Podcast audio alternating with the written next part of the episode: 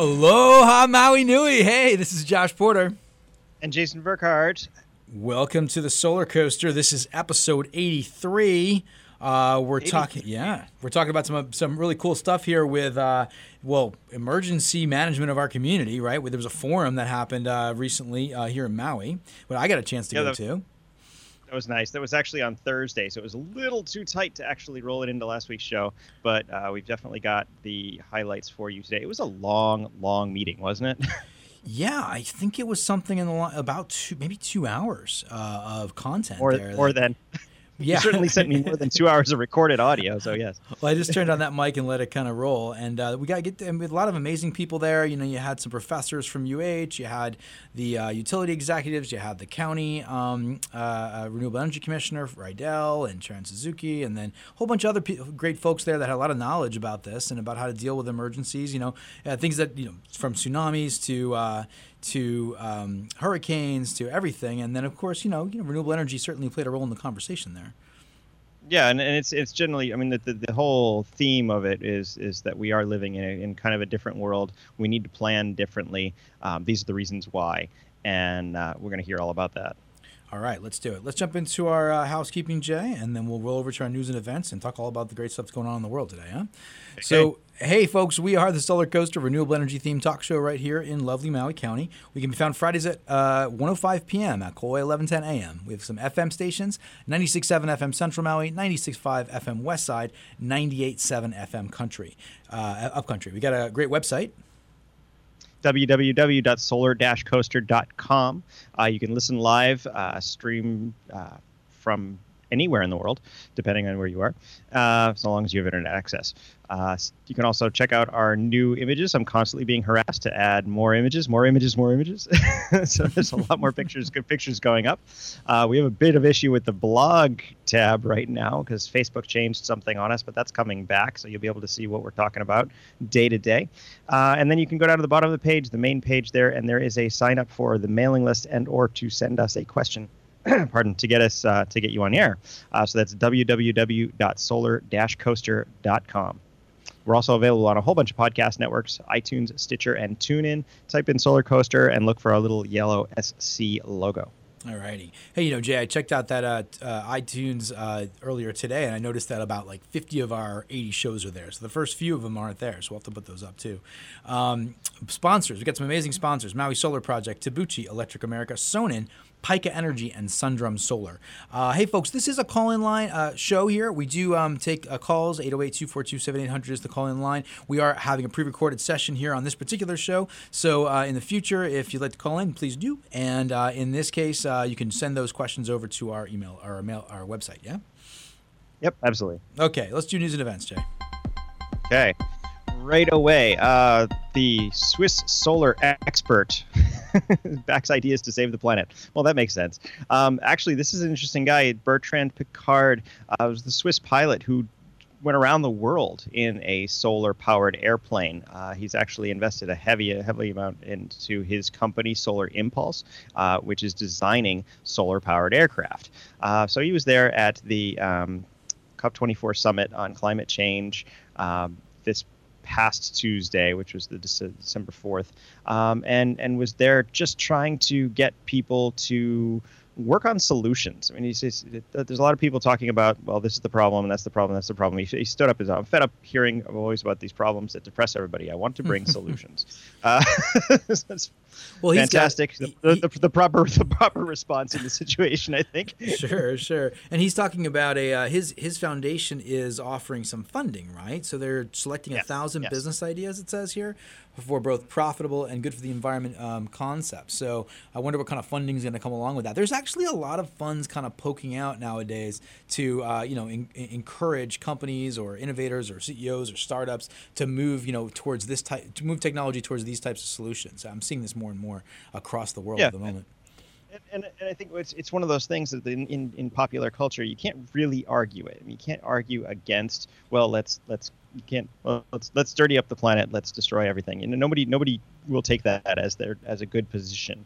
Um, but but the person that does come up with in in R and D lab the next really big thing, like the next super battery breakthrough, they're going to make a lot of money. Right. yeah, it's where the opportunity is right now. It's uh, exciting stuff. Yeah. Um, okay. Interesting, well, interesting thing. He also, he also dropped a bomb there. It's um, the airplane uh, industry, commercial flying, uh, whether for cargo or for passenger flight, um, is is one of the main areas where we still really don't have a good solution. We need that energy density of fossil fuels. Um, but he says his Solar Impulse. Um, company is working on something and battery powered passenger planes will be technically and commercially viable by 2026 let's see if that pans out That's because pretty that's early. that's That's that's pretty pretty sig- that's really significant and i'd love to see more on that maybe we can get him on the show Absolutely, yeah, it sounds good. It kind of it kind of speaks to the the notion of what you know this rank order of things that'll be a, of you know major issues that'll be addressed. You know, you, you're dealing with your electricity generation on land, you're dealing with your transportation, you're dealing with your maybe maritime transportation, but but but but flying is kind of on the tail end of that, right? Because of the energy density issue. So yeah yeah. okay, okay. So what's going on in Australia? I like this one here. We got some uh, compatriots in Australia that uh, Jay knows about, right? sure sure. Sure. Um two million australians home homes now have solar but where's where does that put them? It's it's it's um one fifth of all homes. So one in five houses now have solar on them. Uh, this is co- basically due to a couple things. Like solar has never been cheaper. Uh, they don't have the tariffs that we currently are paying.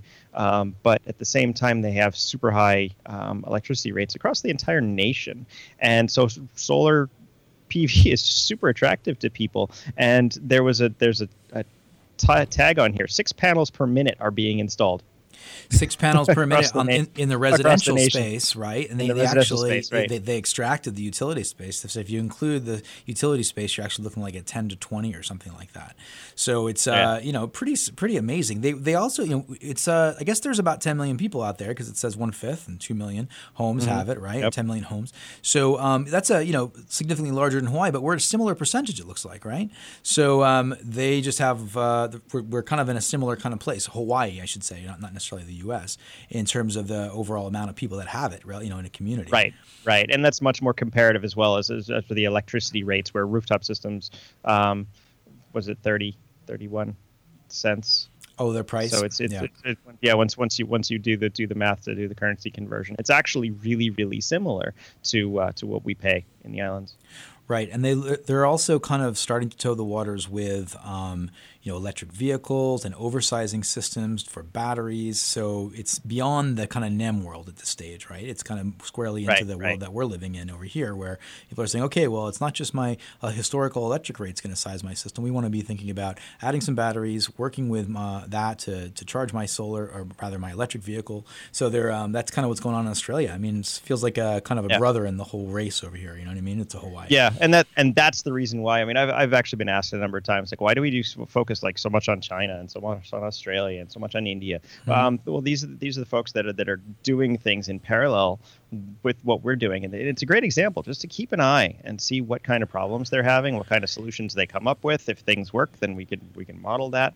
You know, it's, it's it makes a lot of sense not to just focus on our own little bubble. It's fascinating, and they have different ways that they motivate people to. I mean, a lot of the times there are similar structures, you know, in terms of tar- you know, utility rates and uh, different utility programs and different, you know, um, uh, types of tax credits or things of that nature.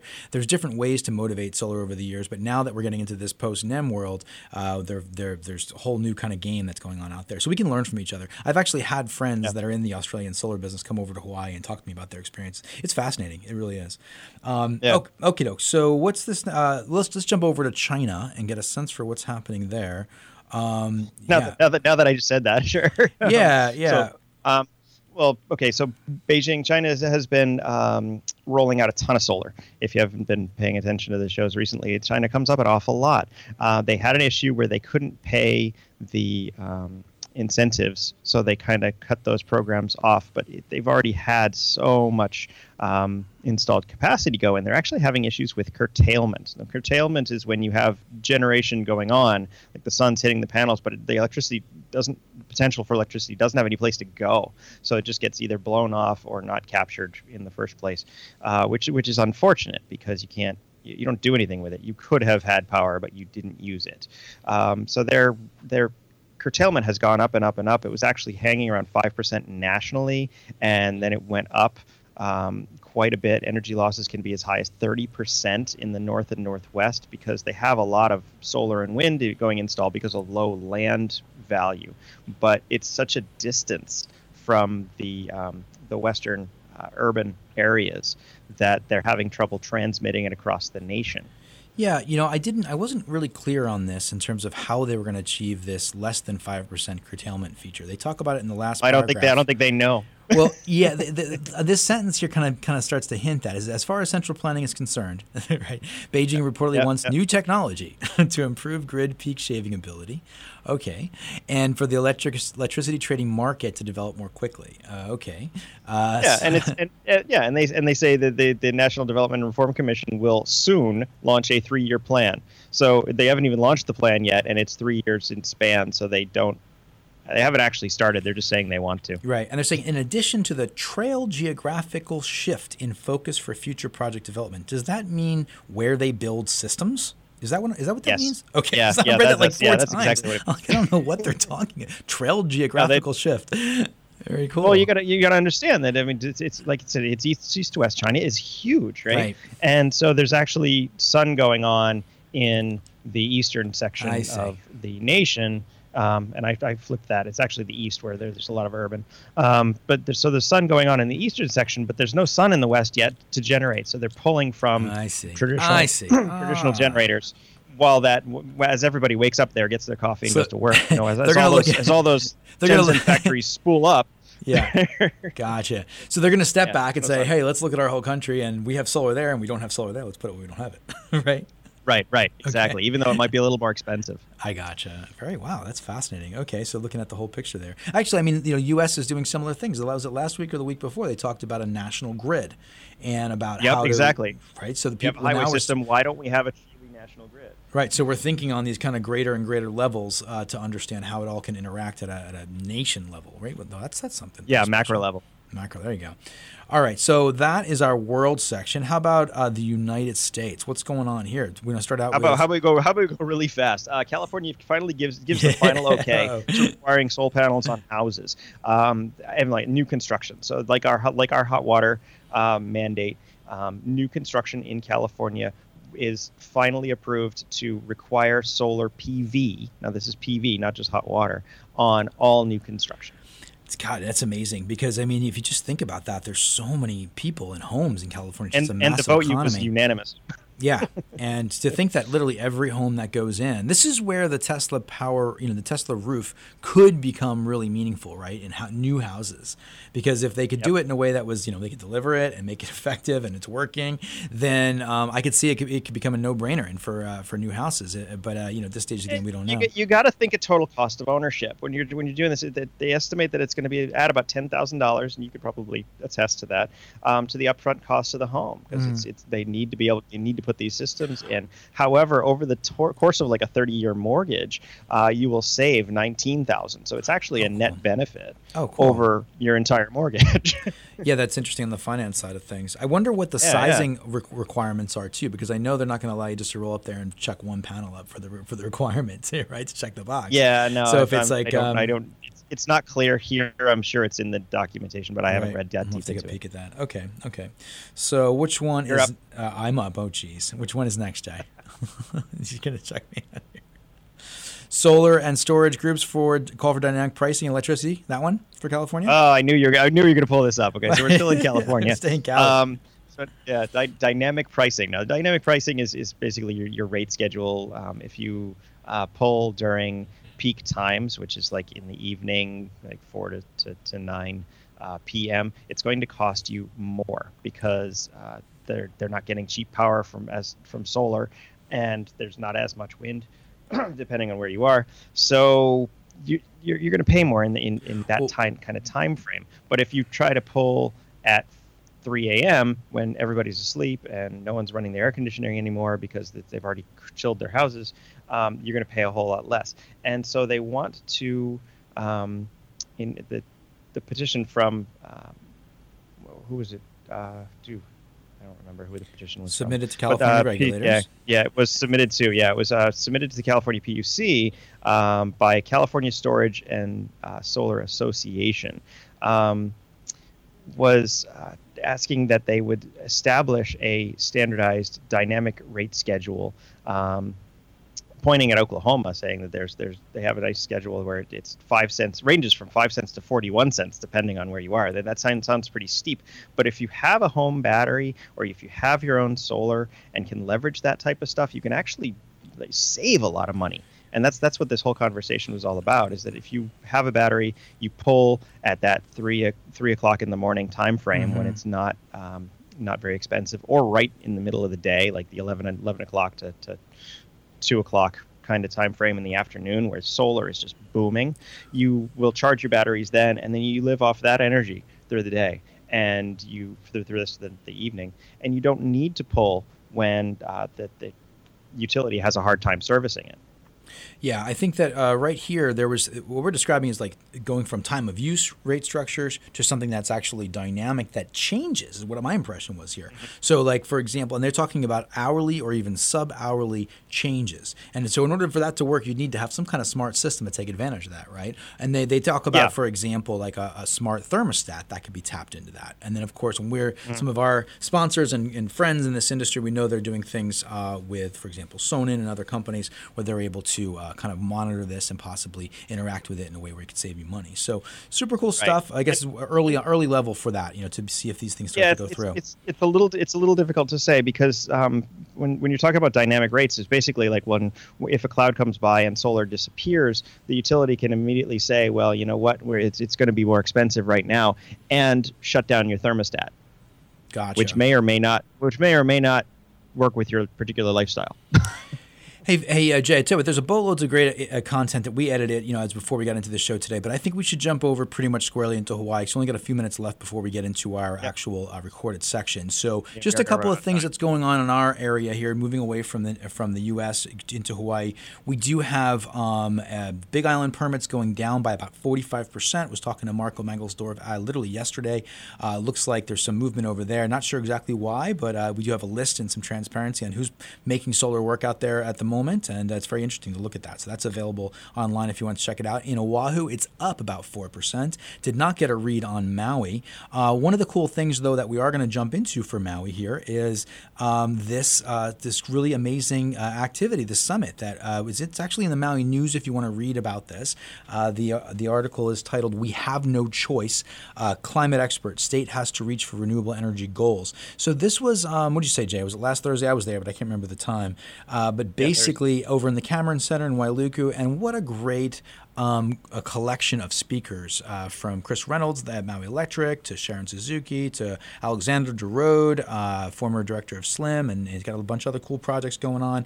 Also, Fred Redell from the county, and uh, this, uh, you know, a lot of a lot of really uh, uh, smart smart folks, and they're talking about, you know, also some people from Emergency Management, Pacific Disaster Research Center, as well as I think it's Maui Emergency Management Organization, and how they so all these wonderful kind of um, you know people that are in positions of authority to help us kind of navigate uh, na- natural disasters, but not just kind of you know random events, but what's happening, how's it happening, over what are the trends, and then what can we do about it, and you know how do how do we take care of ourselves during these, this process? Of course, solar and storage came up uh, frequently, and uh, we certainly are going to hear uh, all about that now. So what we're going to do is head over into our uh, commercial break. We're going to um, uh, get our sponsors to, to say their piece, and then we'll come right back into that forum, and we will be back to wrap the show towards the tail end. Okay.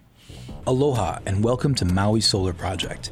It is easy to feel rejuvenated just stepping outside on a magnificent Hawaiian day. Maui Solar Project is here to help harness that energy you feel in your body and use it to power your homes and businesses. As lore tells us, Maui harnessed the sun so as to slow its path across the sky. Join Maui Solar Project as we harness the sun's energy and slow Hawaii's dependence on fossil fuels. Call Maui Solar Project at 269 2352. MauiSolarProject.org. Tabuchi Electric, a leading worldwide inverter manufacturer, presents the second generation of the Eco Intelligent Battery System, the IBIS. Tabuchi's grid friendly system includes a high efficiency inverter, stackable batteries, and integration with Geli software for the most adaptable battery storage system on the market. The system is optimized for energy management and cost performance. Maximize your solar investment with Tabuchi's electric Eco Intelligent Battery System. The Sonnen Battery Eco is an energy storage solution that utilizes intelligent energy management software. The system is available in a variety of storage capacities and allows for expansion. Sonnen Battery Eco allows you to save money by harvesting energy from your solar PV system and using that stored energy when rates are more expensive. Sonnen Battery Eco is specifically designed to provide you and your family peace of mind in the event of power outage. Our unique power detection system will sense outages in real time and automatically switch over to battery power. See Sonnen Battery Eco at sonnen-battery.com. MIT founded Pika Energy, makers of the Pika Energy Island, a smart energy management system that uses solar panels, lithium batteries, and intelligence to manage your energy and keep you powered even during outages. With a clean, intelligent alternative to grid power, you're in control of your energy future. Pika's Energy Island lets you manage electrical costs with HECO ready self supply functions. Pika's largest battery, the Harbor Plus, offers 16 kilowatt hours of stored energy and can power loads of up to 10 kilowatts. And if you need more capacity, just add a second or even third Harbor Smart battery to the same system for a maximum of 48 kilowatt hours of usable storage. Pika Energy, own your power. To learn more, visit pika-energy.com. Sundrum Solar is the manufacturer of a revolutionary thermal collector that fits on the underside of your standard PV panel to maximize energy capture per square foot.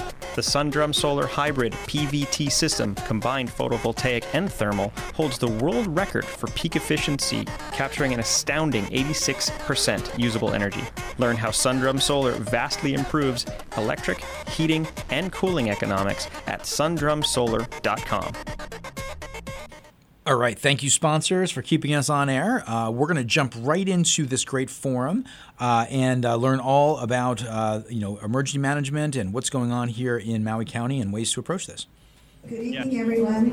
For those of you who don't know me, I'm Sharon Suzuki, president of Maui Electric Company, our community forum on energy resilience. We've been serving Maui County since 1921, and we've taken our responsibility for providing electrical service reliably to everyone very seriously as we transformed from an agricultural community to where we are now um, reaching towards a goal of 100% renewable energy by 2045. But one thing, you know, we, we take our commitment seriously, and as we've seen recently with severe weather and storms affecting different areas, including our county, it reminds us of the possible impacts of climate change on our island communities.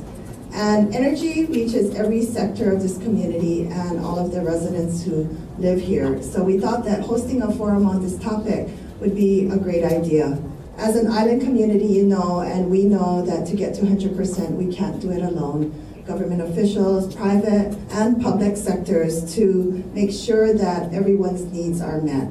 So tonight, um, in conjunction with High Performance Energy Resilient Communities, also known as HyperCom, we wanted to put on this forum.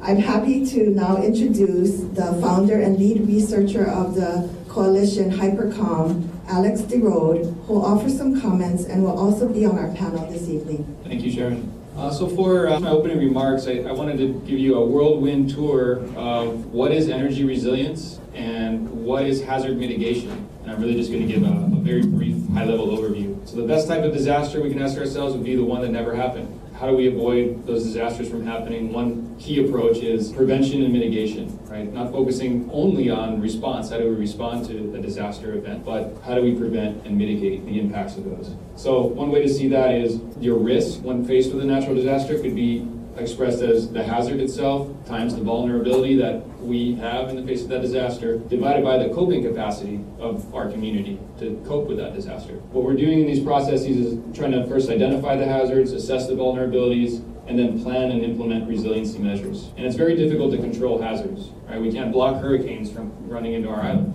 But what can we do to reduce the impact that that hurricane could have? Right? Much easier to control where we live, how we plan, how we build. So some just some key words related to community resilience is anticipating risk, limiting impact, bounce back rapidly in, in a post-disaster scenario, and again, requires proactive mitigation and planning. Said otherwise, we want to prepare, we want to respond, recover from natural disasters. A key, a critical part of that is how do we restore essential services or lifelines? How do we get our citizens back to work? How do we reopen schools and businesses quickly and safely?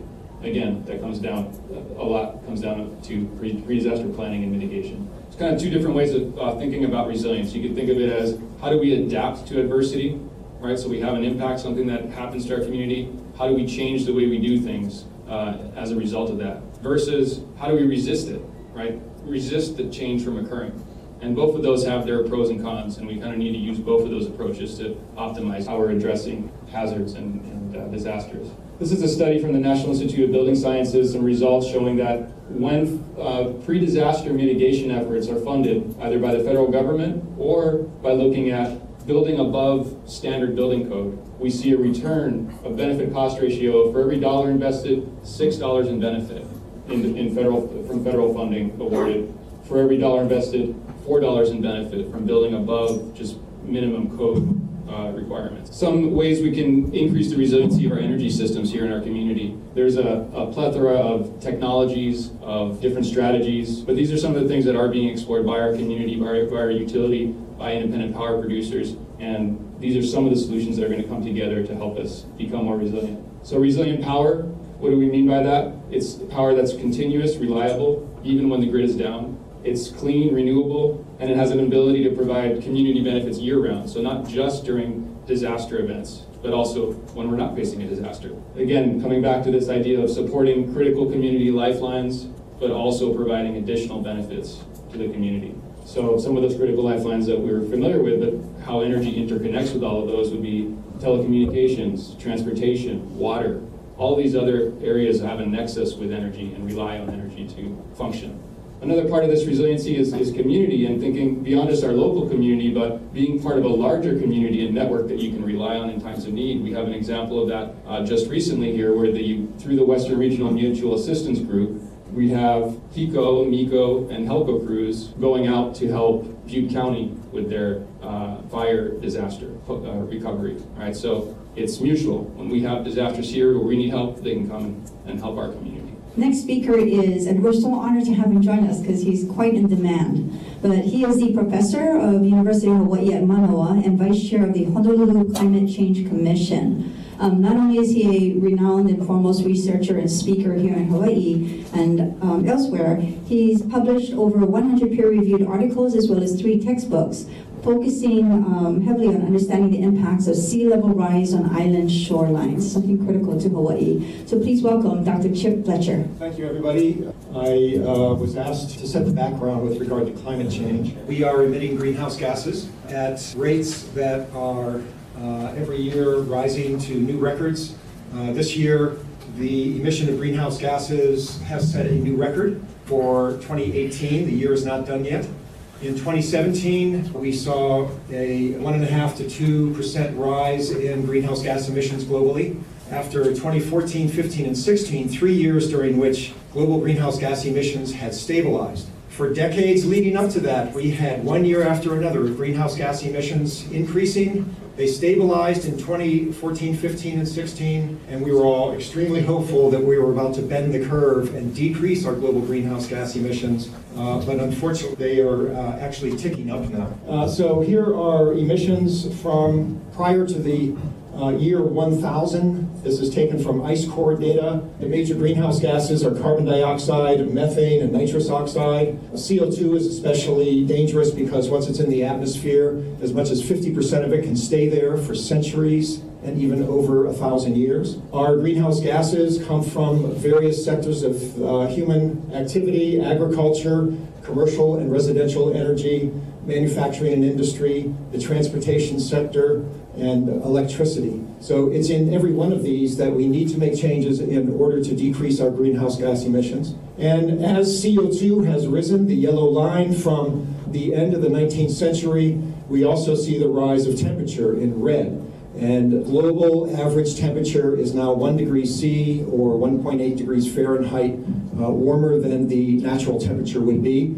That may not seem like a lot, but if we reach 2 and 3 degrees C, we are approaching 6 degrees Fahrenheit warming. How do you feel when you have a, fe- a fever of 6 degrees? Uh, you feel bad. If it continues for several days, you end up going to the hospital. If you maintain that fever for two weeks, you're actually in a life threatening situation. So uh, it's the core temperature of the atmosphere that matters. The temperature on our skin goes up and down 10, 20 degrees during the day uh, if we're exposed to sunlight and exposed to shadow. It's the core temperature that matters. And the core temperature of our climate system is the air temperature of the atmosphere. So as this rises, we see tremendous changes uh, taking place. We are already experiencing severe impacts from climate change.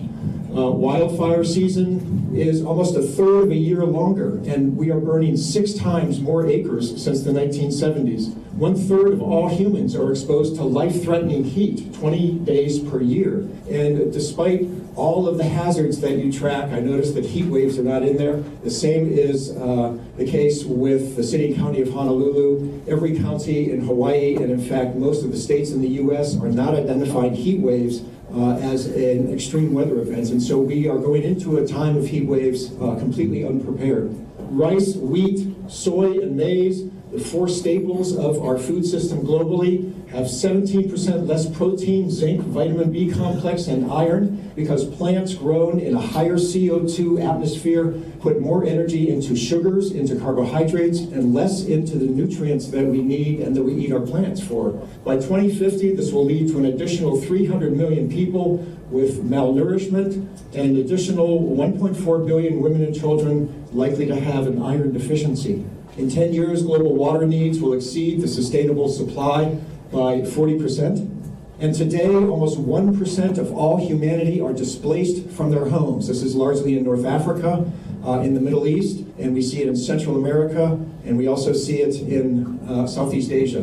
Basically, the region around the tropics is beginning to experience intense drought, and this leads to food and water shortages, which can lead to violent conflict, which leads to the displacement of people from their homelands. This is a major problem that we are now beginning to see. I don't know if you saw the news last week, but we are tear gassing asylum seekers on our Mexican border. This used to be the stuff uh, in Greece and Italy as uh, Syrians tried to get into the EU. Now it's happening uh, in North America.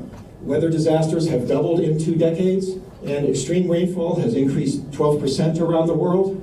This is Greenland. The uh, gravity field of Greenland is measured every 10 days by a satellite, and as it changes, it reflects the loss of ice. And here we have a 15 year record of declining ice on Greenland. This is Antarctica. The entire ice field is in a state of decline. Most of the melting is taking place in West Antarctica, but we are looking at the loss of these two major uh, systems of ice, as well as most of the mountain glaciers of the world.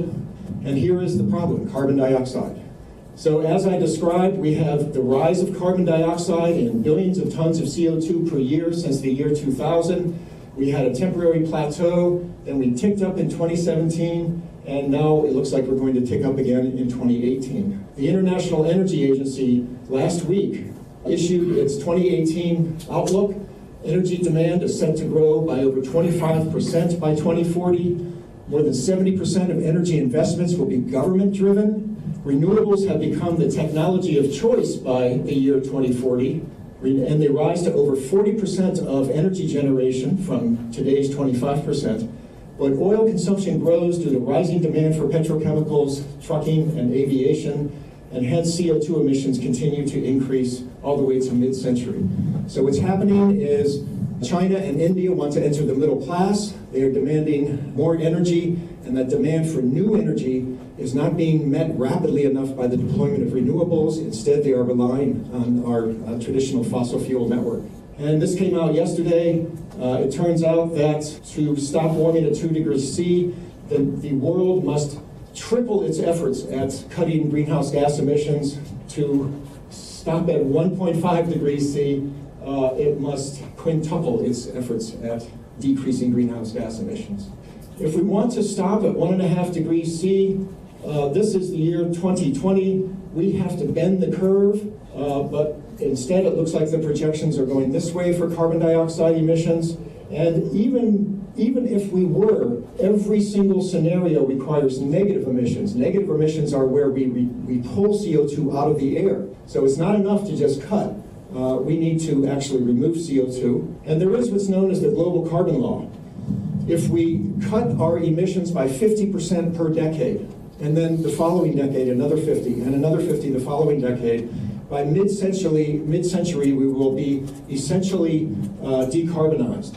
And the great thing about this law is that it scales up from every single person in this room. If you cut your carbon footprint by 50% in the next 10 years, your family, your community, the island, the state, the nation, all of this adds up. If the global community can do this, then uh, we have a chance at stopping this warming. And that's why every single person, every single household must be a player in this. We can't all, we, none of us can afford to duck out because, quote, we don't matter. Unfortunately, there is this terrible, beautiful linear relationship between world GDP and atmospheric uh, carbon dioxide. And that relationship is what's going to be driving us into the future.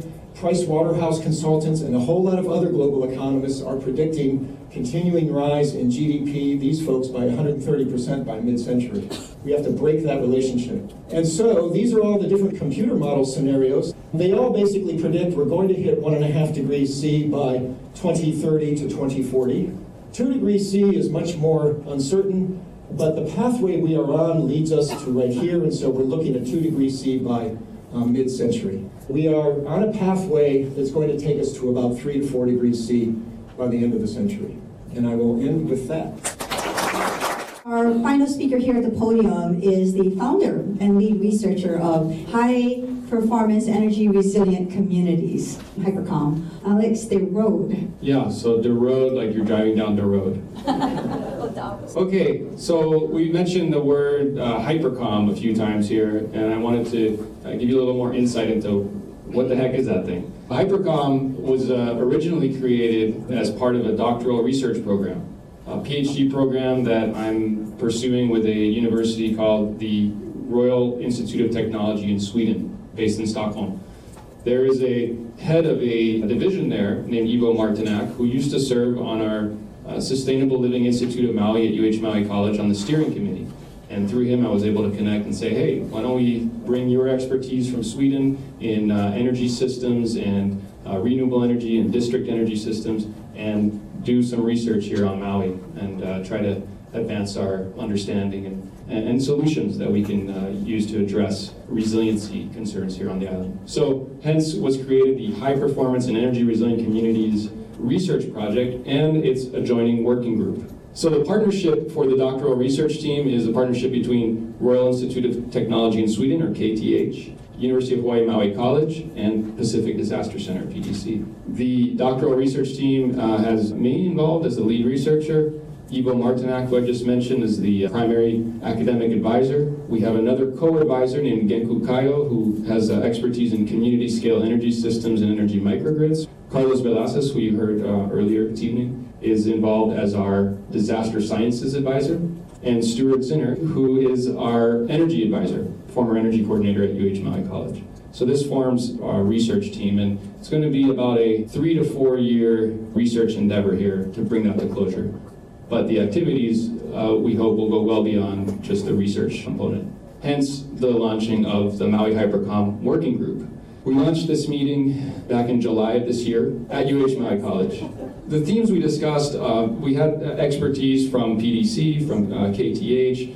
Uh, some of the information you saw today was also covered at uh, this initial launch meeting, just to kind of bring everybody uh, on the same page. What is the terminology we're using about resiliency so that we understand what each other's saying right, when we're having these discussions.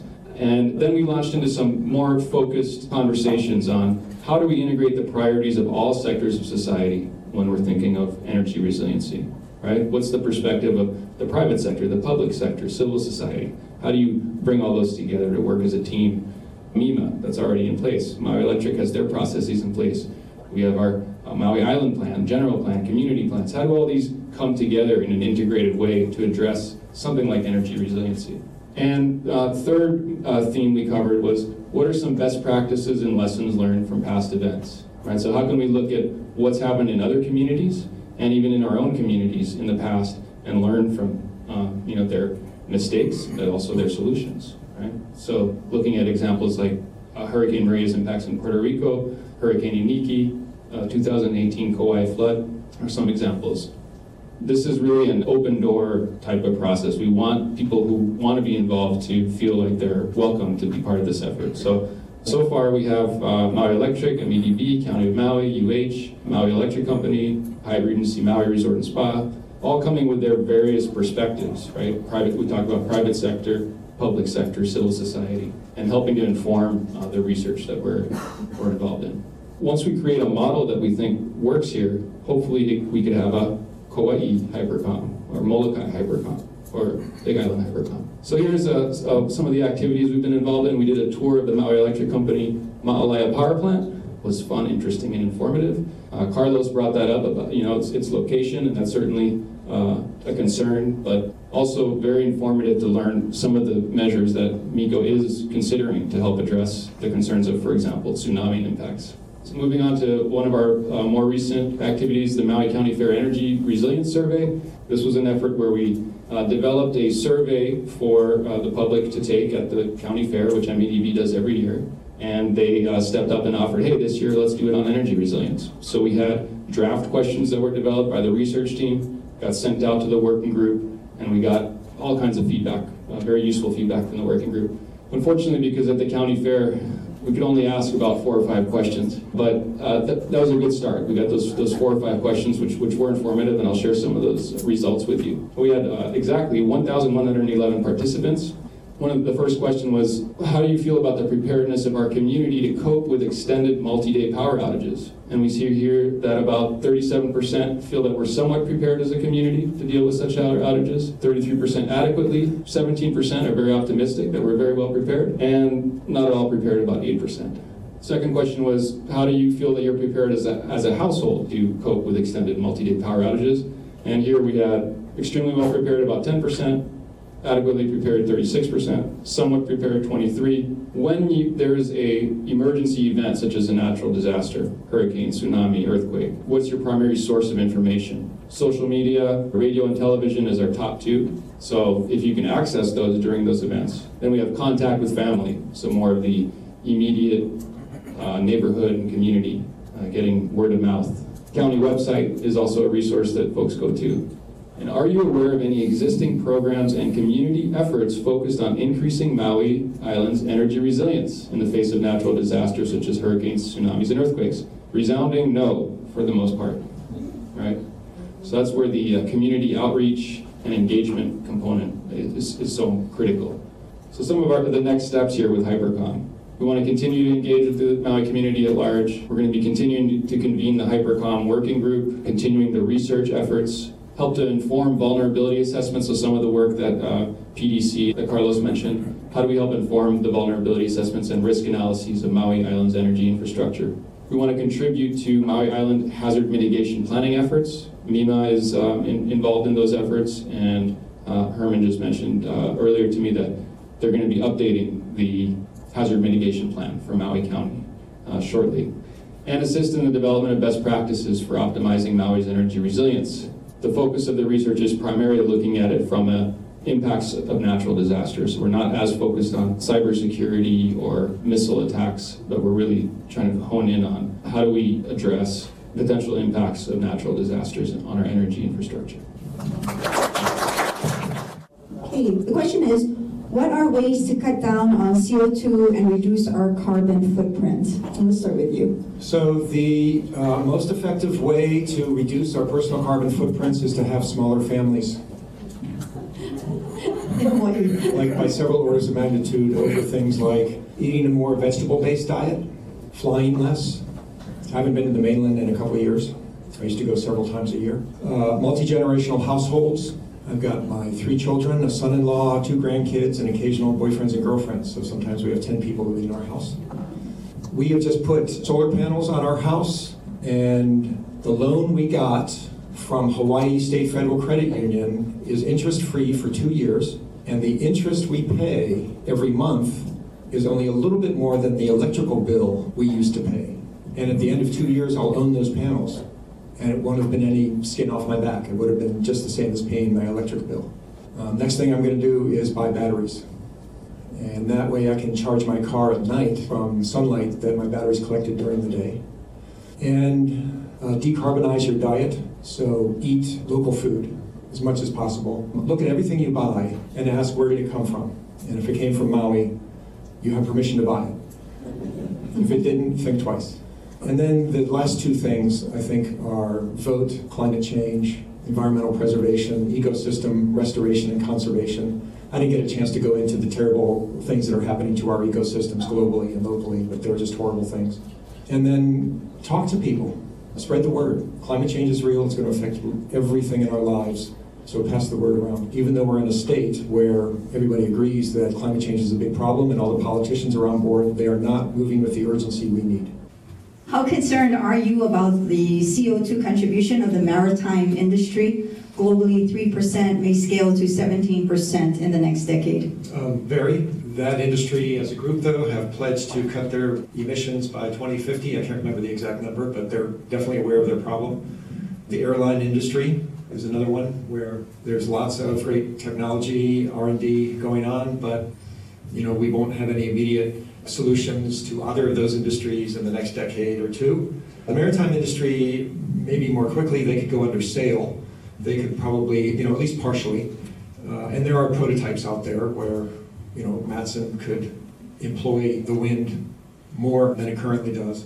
But it's a concern. They are a lifeline for us, and that's another reason why we could be more resilient by eating our own food and making our own goods and services.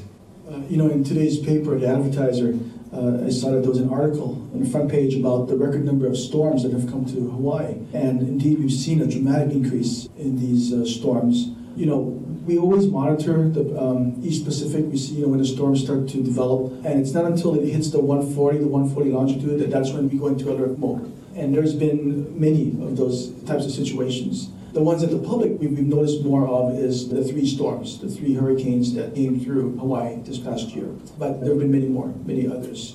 And so this tells us that uh, something's going on. Storms, hurricanes rather, thrive on warm waters. Uh, the thing that kills these uh, hurricanes are like uh, cooler waters and wind shear.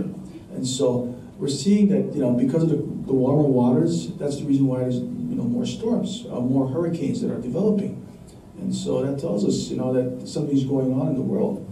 With respect to what we can do as a, an agency, you know, we continue to prepare our residents, and this includes our visitors as well. Quarter of our population right now is visitors. And so it's important that we, you know, that they're, that they're ready.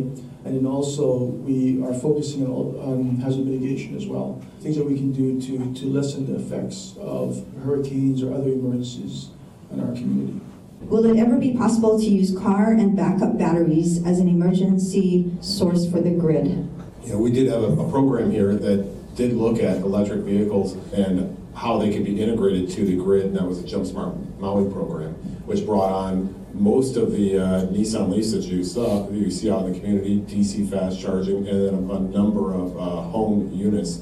And those were available to the utility then through that program and through new technology for the utility to actually use that as a resource. That was the purpose of the uh, demonstration project, actually. In, in, partnership with Hitachi, we were able to test the ability to book a car up to a house and feed back in. It requires an inverter that can trans, you know, can go back and forth. Most of the inverters sold today for, or chargers sold today, actually are just meant to transfer power from the, the household to the car. So we have to get a different type of charger that allows that two-way energy flow.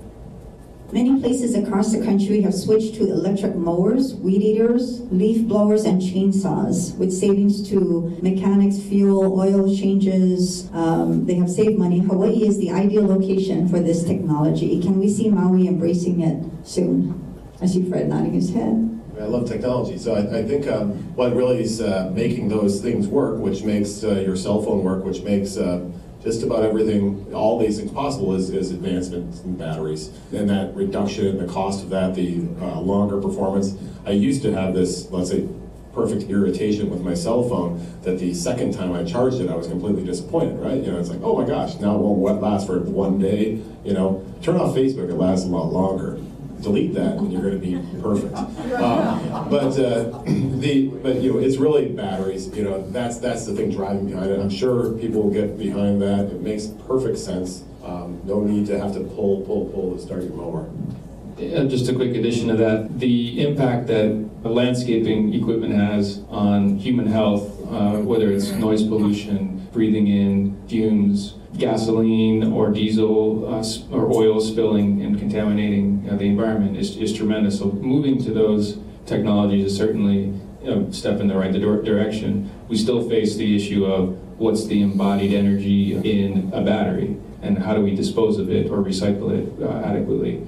I'll just mention our own experience. Um, my wife and I have a farm up in Kula, and we've uh, intentionally tried to purchase, uh, did purchase uh, electric powered equipment and have found limitations to it as well. So depending on whether you have a small, uh, you know, front yard with uh, some nice level grass, it can work well there. In a more challenging agricultural setting, you need some, and and the industry is starting to, to meet those needs as well. But it's, you know, there's there's a, definitely a, a curve there before the, uh, technology can meet the need.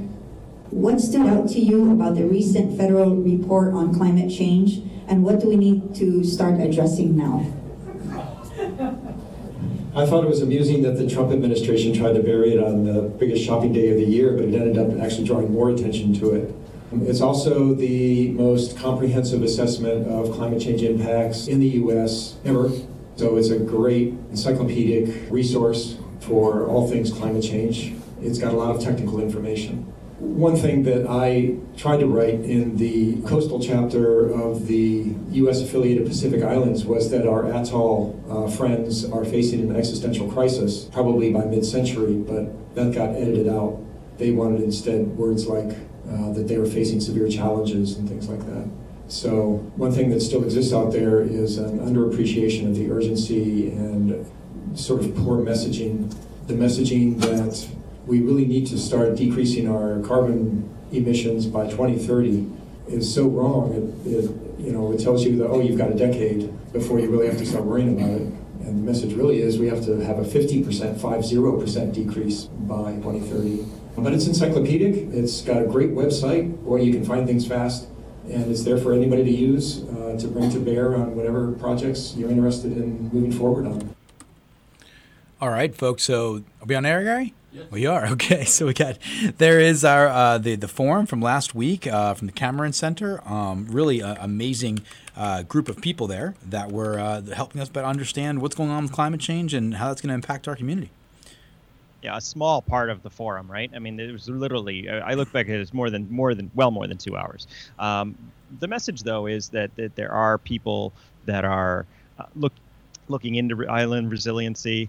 Um, we've got a lot of, of smart people out there, but also be involved. Uh, vote. Go to these events. Uh, it's it's really really there for all of us.